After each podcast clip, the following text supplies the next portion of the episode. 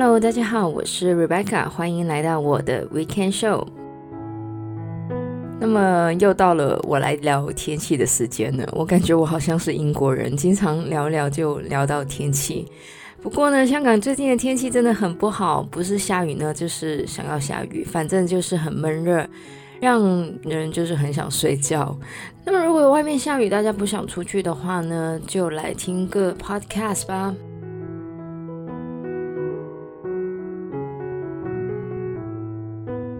那么我们今天呢，其实要讲一个比较硬一点点的话题。那么这个话题呢，也是我个人觉得很硬，但是非常有必要的。尤其呢，是生活在一个资讯爆炸的年代，你看什么样的资讯，或是你怎么看这个资讯呢，其实都是非常重要的。是的，我们今天要讲的呢，就是这个 media literacy， 中文叫做媒体素养。媒体素养到底是什么呢？我想对于不是研究新闻或是大众传播的人呢，可能会比较少接触这样一个词。但是媒体素养呢，关系到的呢，就是作为约听众的我们呢，如何筛选、接收还有分析媒体里面的内容。感觉是不是听了但是没有很懂？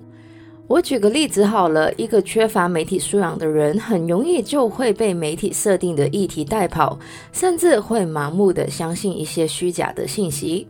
当然，如果只是一些盐可以抗辐射或是卫生纸将会大缺货这一种谣言的话呢，影响可能并不是很大。但是如果盲目相信的是漂白水可以治病，或是 5G 信号塔可以散播病毒这一种关系到公共卫生的谣言，影响就不是没有卫生纸而已。其实在这个媒体资讯爆炸的年代，媒体素养真的是每个人都需要的技能，但可惜的是，在教育里面其实很少会重视媒体素养。老实说，在我念新闻研究所之前，我根本就没有想过我接收的新闻有什么问题，甚至觉得新闻说的都是真的，有什么值得好思考的呢？当然，我这样说不是说新闻都是假的，但是新闻如何呈现，其实会影响大家的思考。只是我以前根本不了解，因为我就是缺乏媒体素养。媒体素养的英文是 media literacy， media 就是媒体，而 literacy 就是读写的能力。所谓缺乏 media literacy， 就是缺乏分析媒体内容的能力。其实根据研究，一个美国人每天都会接收10万个字的资讯，而换作电脑的记忆体呢，10万个字就是大概 34G 的内容，很庞大，对不对？不过这个研究是在2008年做的，也就是这个时候还没有 Instagram、Snapchat、TikTok 这些软体。而根据世界经济论坛的预测，2020年人类每天都会生产出44 zettabytes 的数据。那么 zettabytes 到底是多少呢？网络字典说是1000亿万兆，那么在数学来说呢， zetta 就是10^21。反正就是我们每天都生产跟接收很多很多的资讯，那么到底我们是看懂了多少？那么不管是电视新闻或是 YouTube 上面的 viral video， 这些媒体内容都是因为某个原因被产出的，而了解媒体内容被产出的原因，则是媒体素养的根本。当然，在自媒体的时代，什么人都可以在网络上生产出内容，这种非传统的媒体内容的确对媒体素养造成了更大的挑战，因为不知道产出媒体的是谁，也就更难知道媒体内容到底可不可信，或是有什么样的目的。所以要提升媒体素养的第一步，其实就是要了解这个内容是谁做的。那么这个看似很简单的问题呢，其实一点都不简单，因为我们看的不仅仅是媒体的作者或是机构，我们还要了解这个作者或机构背后的体系是什么，他们的影响力又是什么。我知道这样听起来好像很复杂，但是以美国的福斯电视台为例，其实它是由媒体大亨梅铎的 News Corp 所拥有的，而福斯电视台旗下也在美国拥有很多的地方电视台。这种千丝万缕的关系，其实只是说明了一件事，就是只要那个媒体是福斯旗下的，他们的编采风格、理念、偏向都会跟福斯很类似，所以不能说你不看福斯电视台，你就不会接受到福斯电视台的影响。样。而在自媒体方面，内容作者虽然没有机构方面的压力，但是钱会说话。内容作者有时候也会因为广告赞助，甚至是个人的理念而想要产出特定的内容。那么在了解了产出媒体内容的作者或机构之后，第二步我们要了解的就是内容的目标跟意图。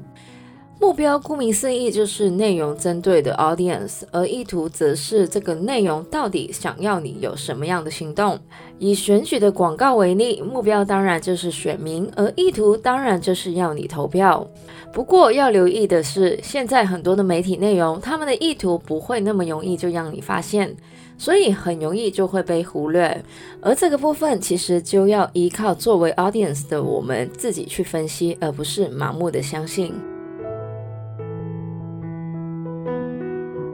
而说到这个盲目的相信呢，我必须说3次的是 fact check 是很重要的， fact check 是很重要的， fact check 真的很重要。假新闻之所以有那么严重的影响，很多是因为 audience 不去 fact check 查证新闻的真实性。很多时候假新闻通常都是以那种半真半假的方式去包装，前一段可能是真的，后面却会包含一些假的资讯，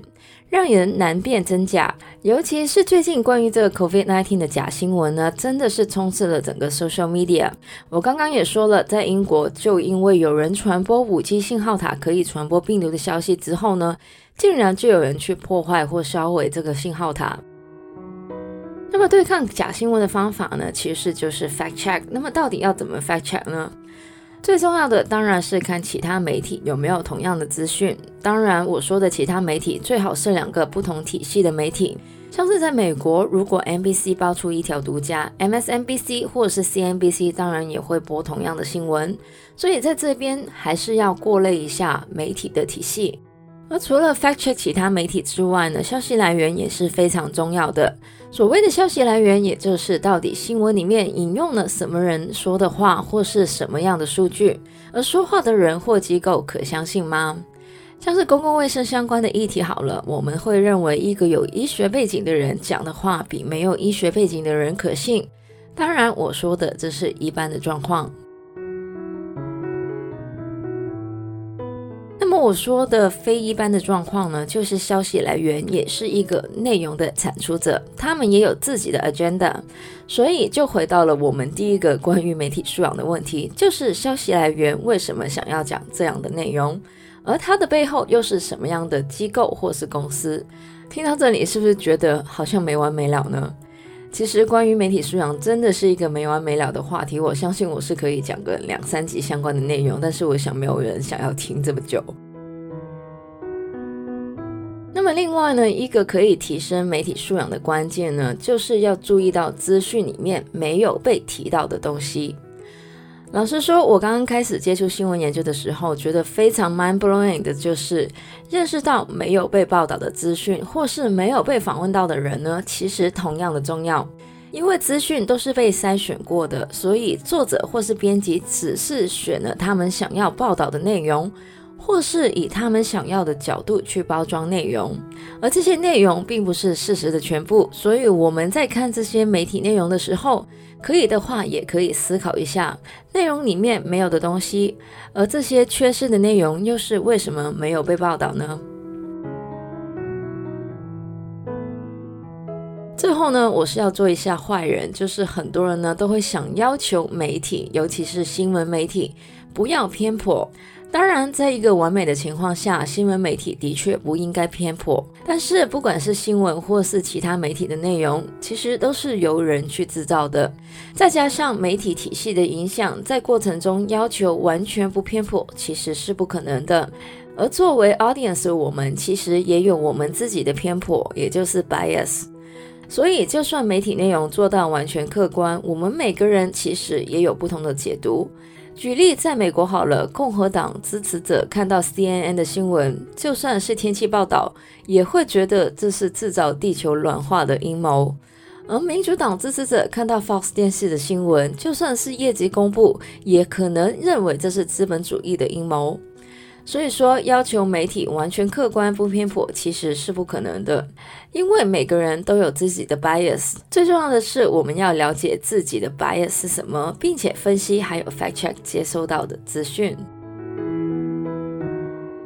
好了，关于这个媒体素养的话题呢，我就讲到这边。不过呢，在这边也要提醒一下大家，因为我也是一个内容的创作者嘛，所以大家听完之后呢，也应该要自己 research 一下其他关于媒体素养的资料。那现在呢，其实也有很多自发性的媒体研究机构呢，是帮助大家去查证新闻内容的，像是 snoopfactcheck.org 或者是 fullfact.org 等等。另外在台湾不是有很多诈骗嘛，所以他们好像也有很多这一种的资源，像是 LINE 呢就有官方的查证网站跟 account， 所以呢大家也可以去找找看。那么以上呢就是我们今天的内容，我是 Rebecca， 希望大家有一个美好的周末，我们下个礼拜再见，拜拜。